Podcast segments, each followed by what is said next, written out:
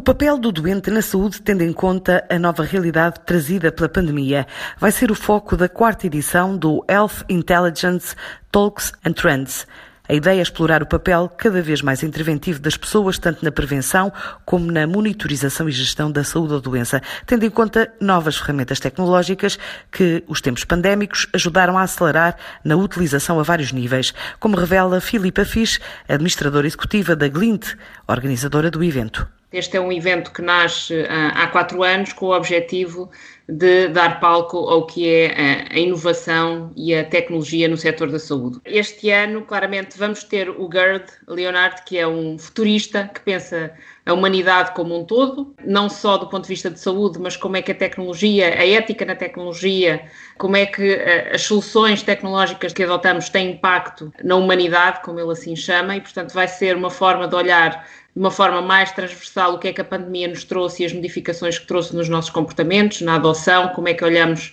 efetivamente para cada uma das pessoas, como é que os governos, como é que as nações se modificaram em função da pandemia. Claro que quando de repente tivemos que ficar mais tempo em casa e que não podemos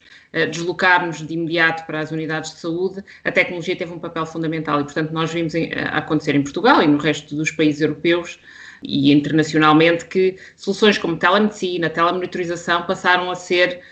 utilizadas no espaço de dias depois do confinamento total que tivemos em Portugal. E, portanto, como é que isto altera os padrões de comportamento? O que é que isto implica para que não deixemos nenhuma franja da população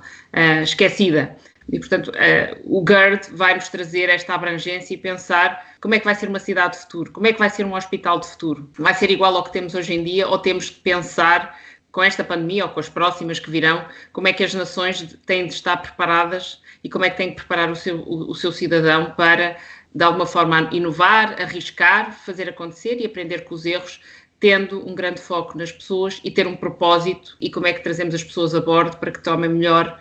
conta da sua saúde e do seu bem-estar e giram melhor a saúde e não só a fase da doença. Portanto, vai acontecer no dia 1 de outubro na Fundação Champalimaud, presencialmente, garantindo um terço da capacidade da sala, como é óbvio, e depois temos assistência em remoto e, portanto, vai funcionar no modelo misto. Vamos ter o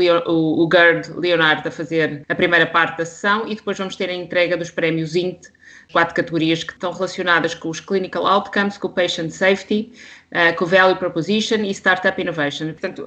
as candidaturas dos prémios estão abertas até 30 de agosto deste ano e são entregues no dia 1 de outubro, então na Fundação Champalimaud. Isto é uma viagem que iniciamos e acredito que nos próximos anos podemos viajar até Marte e conseguir monitorizar a nossa saúde à distância. Portanto, claramente não é o âmbito do INTE, mas podemos enviar pessoas para Marte e garantir que podemos monitorizar a sua saúde à distância de um clique. Acho que este é um grande mote para o INTE. Para já, ainda em terra, a 4ª edição do Health Intelligence Talks and Trends, evento dedicado à inovação no setor da saúde, programado para se realizar de forma mista, presencial e digital, a 1 de outubro, na Fundação Champalimaud.